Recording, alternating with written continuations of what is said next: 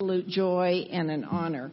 Um, I think some of you might remember that it was, uh, I think it was in December when on a Saturday night at 10 minutes to 7, I got the call from Peter and Pastor Scott was going to speak the next day, if I have this right, Scott, and he took ill and they uh, had asked another missionary to speak and that evening the missionary's back went out.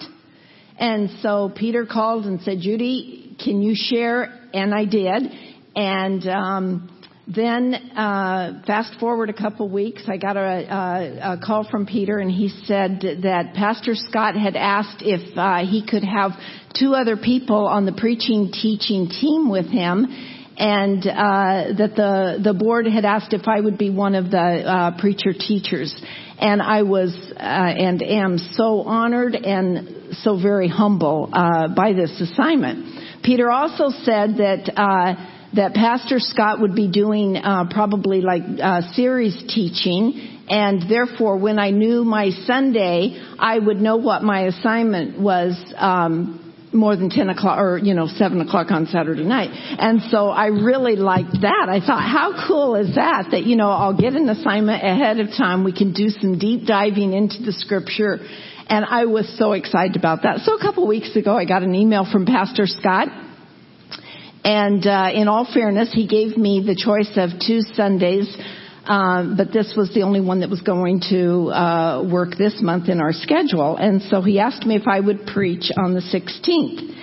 And um, he gave me the passage, and I uh, I returned this email to him. I said, uh, "Thanks for the invitation to speak, Pastor Scott. Sunday, February, February 16th will work." I'll attempt to tackle, with God's help, Matthew 5:21-37. Shouldn't be too challenging, just a little lightweight subject dealing with anger, lust, divorce, and oaths." Signed, Judy. to which he responded, "Thanks so much, you're a brave servant. God's wisdom in your time of preparation." So indeed, I have a doozy to preach today. Uh, keep in mind, I'm the messenger, okay? Don't shoot, okay? But, um, and it, it, brings me a measure of comfort to know that when Jesus uh, was teaching on the, uh, the, doing the Sermon on the Mount, that they said it took him days to to do this, and so you know I've got a little bit of time here on Sunday morning to to hit some heavyweight uh, topics here. So uh, bear with me. We're going to plow through this and. Um, uh, I have a little army of people that are praying for me this morning and just praying for your hearts, all of our hearts that will be open to receive this. Um, so when Jesus is talking to his group of disciples, and as that group uh, enlarged, as he's teaching, there were a lot of Pharisees that were in this group. And of course, you know that the Pharisees are the uh, letters of the laws, very, you know, scrupulous in their looking at the law and trying to live it out and always wanting to just kind of trick Jesus or ask him, you know, trick questions. And I found it interesting in this passage, again, if you have your Bibles or I know there are Bibles uh, in front of you or on your phones or wherever, um, but Matthew 5, 21 through 37. And so uh, a phrase that he uses in the four subjects that I'm going to be dealing with is uh, he says, You have heard it said, and then he'll go on to say what they have heard it said, but then he goes, But I say unto you. So I want you to understand the context of what I'm sharing today that Jesus is breaking some of these rules, regulations into ways that will help us. It is all for our own good. So what he is saying here, as hard as it is, he is just getting right, right to the main point. Um, Wes and I, we love the uh, the AT and T commercials. Just good isn't good enough. I think those are like my favorite, favorite, favorite commercials, okay? And so this really is kind of what Jesus is saying in here that just, just, just okay. Did I say that right? I didn't say it right. Thank you. Just okay is not okay. I'm sorry, I got it wrong. I should know. I love these. I, I break for the commercials, okay? But anyway, um, so he's telling them that. Well, let's start off with the first one, anger. So in verse 21, you have heard, you have heard that it was said to those of old that you shall not murder. And then he goes on to say, whoever murders will be liable to judgment. So you would think that again, and the Pharisees, you know, they're looking at the Ten Commandments. These are things that they can check off. You know, hey, do not murder. That's an easy one to check off. I can assume most of us in this room have not murdered someone, okay? Hopefully haven't even thought of it, okay? But anyway, that we have not murdered someone. But he's saying, but I say to everyone who is angry with his brother will be liable to judgment. And whoever insults his brother will be liable to the council. And whoever says you fool will be liable to the hell of fire. Okay, it's like, wow. All of a sudden, this kind of makes it really personal because it's easy to say, well, I'm not going to murder anyone. I, I think it's pretty safe to say that everyone in this room that we will not. Wes, I'm so sorry. I typically don't have to have drinks. Like I told you, I'm going to need a jug of water today. I put a little water over there on that table. Will you go and get it? Okay. We're going to get through this one. But Jesus doesn't even want us to act out on anger, to have this growing in our heart. Thank you, babe. Excuse me, everyone.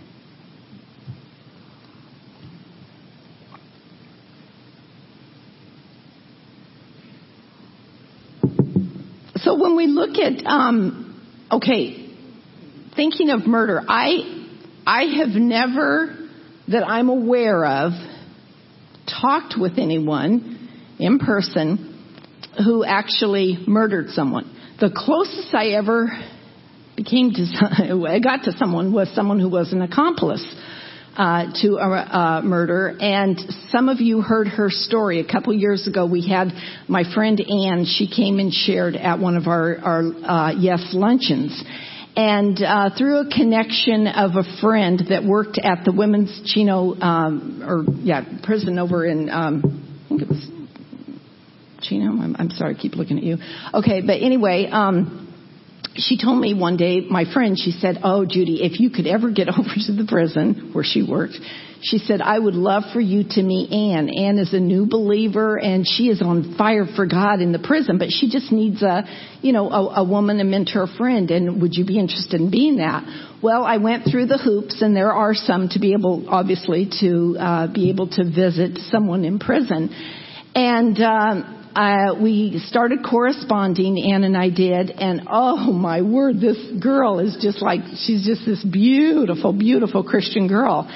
And so I went through the hoops. I went to visit her, and uh, this was my first time. Wes and I had done a prison ministry thing down in Southern California, but this was my first time to go and visit in a prison alone, and it was very intimidating. And uh, you have certain, you know, clothing that you can and cannot wear, and there's just all kinds of regulations. But the eerie part is when the guard comes and gets you and you go through and you hear those doors just closing all around you. You just hear clink, clink, clink, this closing, and then you know that okay, God, don't leave me now. Come in here with me, check in. And then you go into a, a, a big room and I met Ann and as soon as I met her, it's just like all, all guards were down. There was this beautiful Christian woman. And just in a nutshell, her story, she's Vietnamese and she grew up in a very dysfunctional family. She, uh, uh, they moved to the States and, uh, uh, there was just uh, a lot of abuse in her background, just very, very dysfunctional. And so as she grew up, she just started looking for love and life in all the wrong places and got up, caught up in just to the whole, uh, scenes of, you know, drugs, sex, and just all kinds of bad choices. And so at one point, she and her live-in boyfriend, they were just barely making ends meet. Anne was working for a jeweler um, down in the LA area, and they would go and you know do fairs and sell their wares. And so anyway, her her her boyfriend's friend uh, talked Anne into setting it up so the boyfriend and this friend could rob her boss. And so Anne actually went along with it and she knew what Saturday morning her boss was going to come to her place and pick her up to take her to, you know, one of their jewelry fairs. And so when he came and pulled up, uh, the two guys were out there and the intention was that they were going to just rob him, but uh, he fought back, and the friend uh, pulled a gun and shot and killed her boss. And so Anne um, immediately went and turned herself in, and so she was serving 20 some years. Um, she was in for that long to life, and she was able to get out um, probably about two years ago. She lives in the Stockton area now, but here is the amazing thing. While she was in prison, she was in the courtyard one day and there was a light that shone down on her. It was totally, when she told me, it was like a Saul, Paul on the way to Damascus type of an experience where she was just overcome with there's more to life and there has to be a God. And that that night she went to a Bible study, the same thing happened. And she walked into a room and just felt such light and such peace inside. She then discovered what the Bible was all about, what God was about, how much God loved her. She turned her life over to God, and while in prison, God used Anne to reach so many women prisoners for him. There are so many that are brought into the fold because of this little Vietnamese faithfulness to obey. So she was totally repentant of her part. She knows that she was the accomplice, and even though she didn't pull the trigger, it was as though she did. She took full responsibility for that. So you know, when I would look at her life, it, it was easy then to read scripture and, you know, understand for sure, thou do not murder. But now Jesus here is saying, do not, do not get angry. Now, some of us in the room maybe can, you know, uh, have, uh, shall I say, better anger management. They say there are three types of uh, of anger. There's the passive aggression, the open aggression and the assertive anger. Now we actually saw Jesus uh, uh, earlier in Scripture when he did show um, assertive anger when he cleared out the temple. Remember that story? Okay, that's for another day, right, Pastor Scott? But anyway. Um, there are, you know, some that really have uh, passive aggression where, you know, they just keep it inside. They would rather not confront. They would, they don't want to let it go. But then it just, in time, it just really manifests itself in self in other areas uh, that are not healthy. So that, that that part isn't good. And then, of course, open aggression. We all know what that kind of anger looks like. I, I say we all know, at least if nothing else. If you come from a family that you know there are no. Uh, uh, um, and I thank God I'm married to a man that doesn't show open uh, aggression. I don't, right? No. but anyway, um, he didn't answer. But um, I've heard about you know stories that we hear on the news and just drive-by shootings and just you know people that just uh, they just have so much anger just bottled up. Well, he's just telling us he doesn't want that in us. And it's for our own good. It's like we can see that that, any kind of anger that is not dealt with and that is not brought to the cross, that it has its, it, it, it has its ways of creeping up and adding to what we would consider would be greater sins. I mean, sin is sin, right? But a greater way of separating us from God. So we understand why He put that there. Um, the next part, Wes, I'm going to tag you, and he knows that I have asked him if he would come up and if um, if he would share the story. How many of you have a life verse? Okay, I was asked that question when I was in grad school, and my girlfriend at the time just asked asked it in a way that if you're a Christian, of course you have a life verse. So it's like, oh, okay, I, I better have a life verse. So I am thinking in my heart of let your light so shine before men that they may see your good works and glorify your Father in heaven. Something that Scott just preached on a couple weeks ago. And just um, that verse was was in my heart. But she she said, just just tell me where it's found. She did, she said, I don't need to have you quote it, but just where is it found? And so I, kn- I knew it was in the Sermon on the Mount, Matthew 5. I knew it was an even number. And I just kind of like, uh, yeah, it was uh, Matthew 5, uh, 28. And so I added 12 to Matthew 5:16, which was a big mistake because that evening she gets out with her calligraphy, calligraphy pen and is getting ready to write out my life verse on a little plaque for me. And um, she opens the Bible to Matthew 5:28.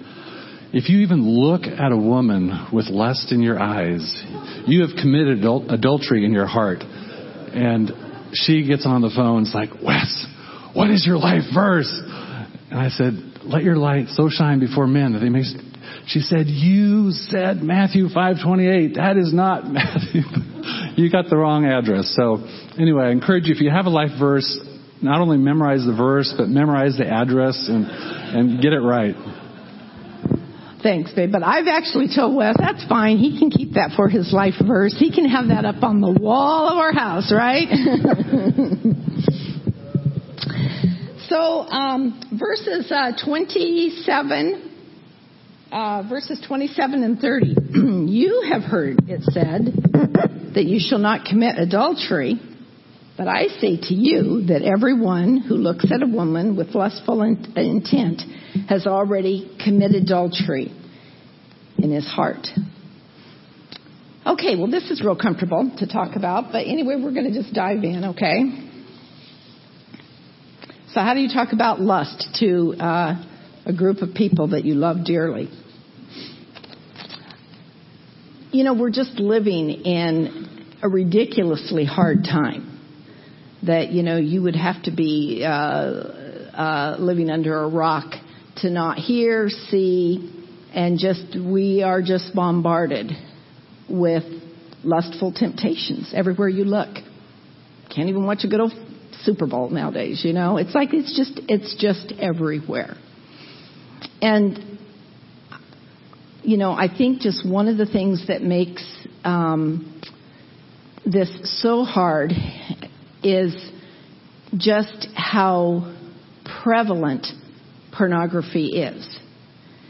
And it is just so out there. It is such, um, I don't know, maybe easy, if you will, way to sin, a way that no one has to know what you're doing at night when your spouse is in bed, or whenever you're at your place alone, your little safe space. And just knowing that, how do you deal with uh, how do you deal with talking about lust and how Jesus is just so warning us against it without in 2020 bringing up pornography. It's like I don't know how you would get around it. So I just said, God, I'll do this, but you've got to really help me. So what I did is I just went to um, just Christians that are just trapped into this addiction, and uh, there are two two sites out there. There's the uh, the Barna study. I'm sure that most of you have heard. You've heard speakers come up and refer to Barna, where it's uh, the Christian uh, polling place where they look at culture and just so many things in culture and they just have ways of monitoring and uh, giving us lots of stats and a lot lots of information. I think most ministers we do rely on just some of the findings of Barna because they're out there and they have really good and effective tools. There is a site called Covenant Eyes that um, for a monthly charge, but they can put um, uh, filters on your computer that um, just help guard against that kind of crud being, uh, you know, brought into your home. But um, between Barna Group and Covenant Eyes, uh, there were a, there is a list of stats, and um, when I read these the other day, it absolutely brought me to tears. I found it just frightening and alarming, and it's not a subject, obviously, that I tend to deal with, you know, but um, here's what I found. 47% of families in the United States report that pornography is a problem in their home. 11 is the average age that a child is first exposed to porn. And 94% of children will see porn by the age of 14. 56% of American divorces involve one party having an obsessive interest in pornographic websites. 68% of church going men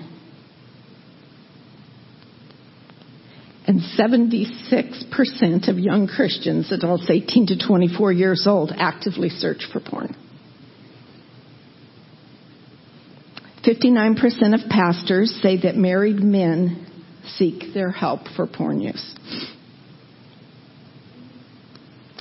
33% of women aged 25 and under search for porn at least once per month. Only 13% of self identified Christian women say they never watch porn.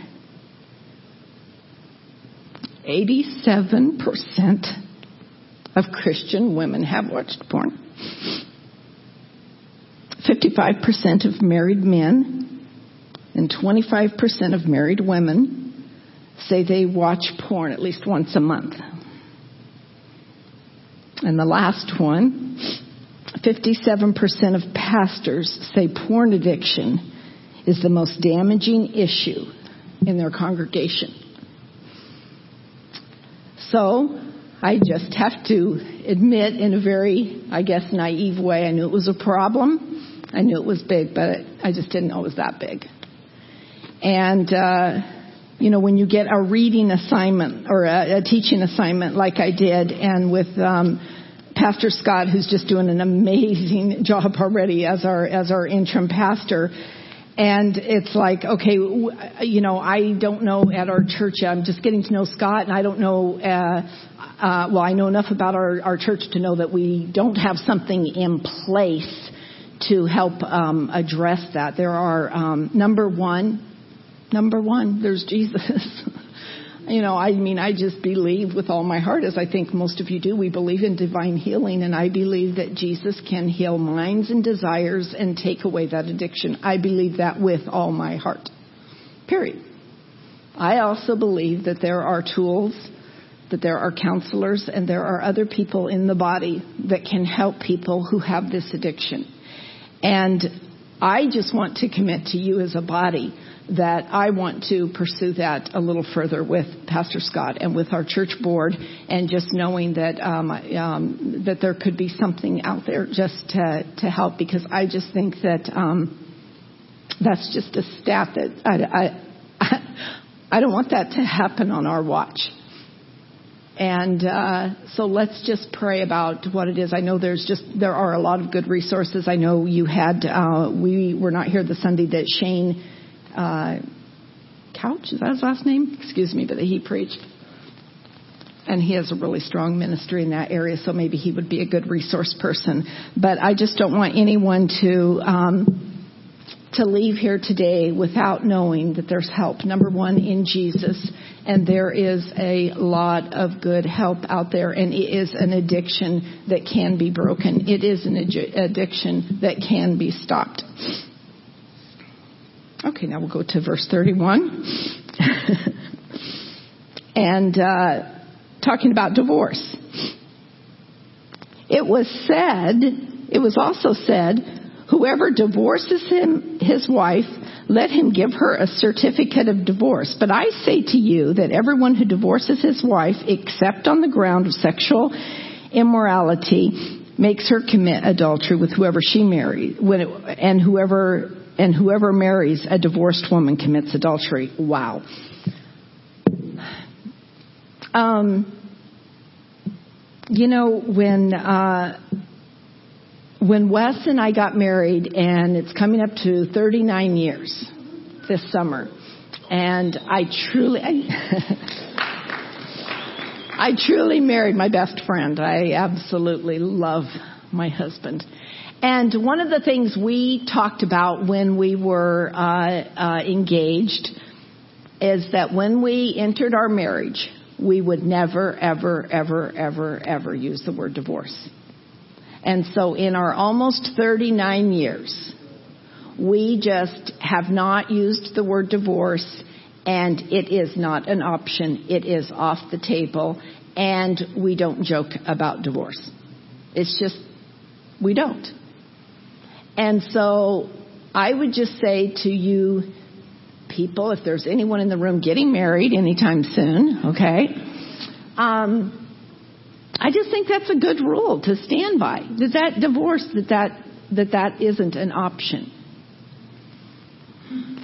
We also have seen the other side, and we have um, close friends that we walked through some really, really deep waters a few years ago. I just have a, a close girlfriend, and because of the subject that I last addressed, uh, that was just a huge, huge uh, area of uh, sin and conflict in their marriage. And it literally, pornography tore that couple apart, period. My friend is not virtuous, so it's not like, you know, she nor any of us women or men, no one's perfect, okay? She was not a perfect wife. you know, we, we just aren't. But anyway, um, what happened to her and to her marriage and to her family was, it was just horrible. And I actually went to divorce court with her.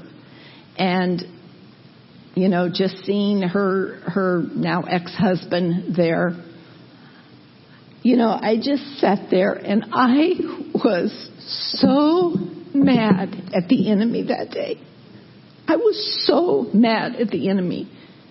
And it was easy for me to look at him, and if any type of hate or anything like that would have been there, it just was replaced with just so hate. I just hated the enemy, what he had done to that family.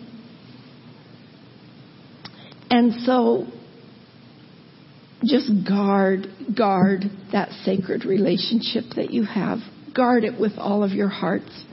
Guard it for you, guard it for your salvation, guard it for your, your families and the others. And just know that those of us in our, you know, somewhat small church now, but we need each other. We need to see strong couples. You know, I mean, you know, you you just look around, you see Steve and Debbie, you see Tom and Annette, you see Ward and Glenda. And you know what? We just need, we need these examples of you strong couples that are walking with Jesus, that love Him through the ups and downs. Yvonne, I look at you and your strong marriage and just know that, you know, you're walking through some deep waters with Dan physically, but you guys have remained so strong and so faithful in your marriage and to each other and just God bless you and Dan in a very, very special way.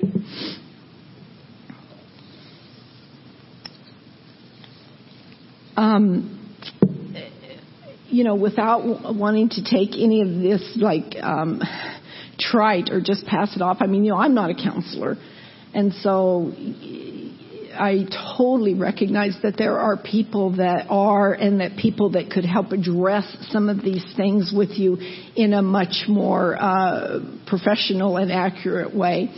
But just um, um, you know, as a, I don't mean this as an off the cuff resource because I actually looked into Focus on the Family this week and I was, un, I was amazed. I couldn't even count all the ways that they offer counseling and help. And, you know, um, I, I just want you to know that in this period where, uh, of course, we have Pastor Scott and we have a, a strong church board and everything, but I want you to know that that's another tool that's out there. Focus on the family. And, you know, whether it's uh, pornography or making your marriage stronger or working with your children or, you know, anxiety or anger management or whatever, they would have some tools that could help address that. So I would definitely, definitely uh, recommend uh, focus on the family. So now the last chapter, or excuse me, still chapter 5, uh, verse 33 again. You have heard that it was said to those of old, You shall not swear falsely, but shall perform to the Lord what you have sworn. And then skipping down to verse 37, let what you say be simply yes or no. Nothing more than this. And so he's really wanting our yeses to be our yeses, our nos to be our nos, and to uh, be people of our word. Uh, it seemed like the the Pharisees were really caught up in you know, if they would say it, they would say things like, you know, I just swear that you have to do this, or I just swear, and they kept saying, I swear that you do this, I do that. And it's funny because as I was reading this, I'm thinking, oh, that's probably why my mom and dad, when we were little kids, they didn't let us say, I swear. Like you could not say, I swear I'm going to go to the store. You know, you just, we just didn't talk like that. I don't know. Do other families have that? Debbie, you had have that rule, right? well, anyway, that's where, maybe that's where they got it, okay? But he, excuse me, he wants our no's to be no and our yeses to be yes. When we, when we take an oath, when we take a pledge, those commitments, those are those are to be true. We are to take those not lightheartedly. So I know with like my marriage to Wes, that is a really, really strong commitment. Now it was interesting prior to even getting this assignment, Wes asked me probably three weeks ago, Judy, I can't find our marriage certificate. So he was just going through our files and everything. And it's like, oh, well, I know where it is and we went through our files, which I think are pretty organized for our personal, you know, important stuff, and we can't find our marriage certificate. So, you know, he said he thinks we might be living in sin, and I said, we'll find the paper. I don't want to undo what I just did now, right? Okay. But anyway, um, you have your ring on, right, bud? okay. um, Another commitment we made is when we had our four children dedicated. So as you know, we started off with the twins and not because they're twins, but we actually did have them dedicated twice. Our home church was Newport Mesa down in Orange County and our pastor then was George Wood. And so Pastor Wood dedicated Jonathan and Heather. And then my dad at the time was serving with Mel Johnson at Glad Tidings. So we came up to San Francisco so dad could dedicate, uh, dedicate our twins. But that was a day that we took uh, an oath, if you will, in front of the church family that we would raise our children to love Jesus with all of their hearts. And I think that we can check that one, that we kept that one. Um, when I was thinking about another commitment that I made, and it was probably about, oh, I'm guessing 21 years ago, I signed a, a little card. Can't find that card, but anyway, I signed something uh, when I became a member of Christian Life Center. And so I just thought, uh, again, in studying this, I thought, what did, what did I sign? what did I sign up for when I became a member? And so, uh, without taking time to read to you uh, the whole commitment card, there were three commitments that I made to uh, to this church body when I became a member 21 years ago. Number one would be my commitment to Jesus Christ. Number two would be my commitment to you, the body of Christ. And with God's help, I think that I'm fulfilling on staying committed to you as the body of Christ. And then number three is my commitment to the work of Christ that we're doing through this body here. So Joel and Mandy, when we partner with missionaries like you, it's part of our commitment and our re, uh, and our outreach. So whether through our ministry with U.S. missions and and supporting so many other missionaries and uh, doing good works, good things of God uh, in our community and beyond, we're doing this together as part of our commitment. So where does that leave us today? Well, as you can imagine, lots of prayer went into today.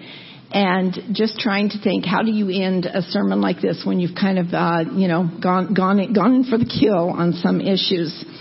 Um, when I talked with uh, Nate this week, uh, I was suggesting one song to close and he wasn't familiar with that. And I said, absolutely no problem. Whatever you have planned, you know, we'll, we'll go with that. Well, the song that Nate and his team, and you can come up now, Nate, okay? The song that, uh, Nate and his team are going to lead us in is Come Thou Fount. And in that song, as I was just looking uh, at the words, there's one phrase, and if I'm going to be honest, I never knew exactly what it meant. And it was the phrase when it says that uh, uh, uh, that I'll lift up my Ebenezer. And as I started doing some research on this, I found out that it was in Samuel, First Samuel, verses seven through ten. So I'm going to get away just for a minute on the Sermon of the Mount, but see how I believe that God is going to help tie all this in.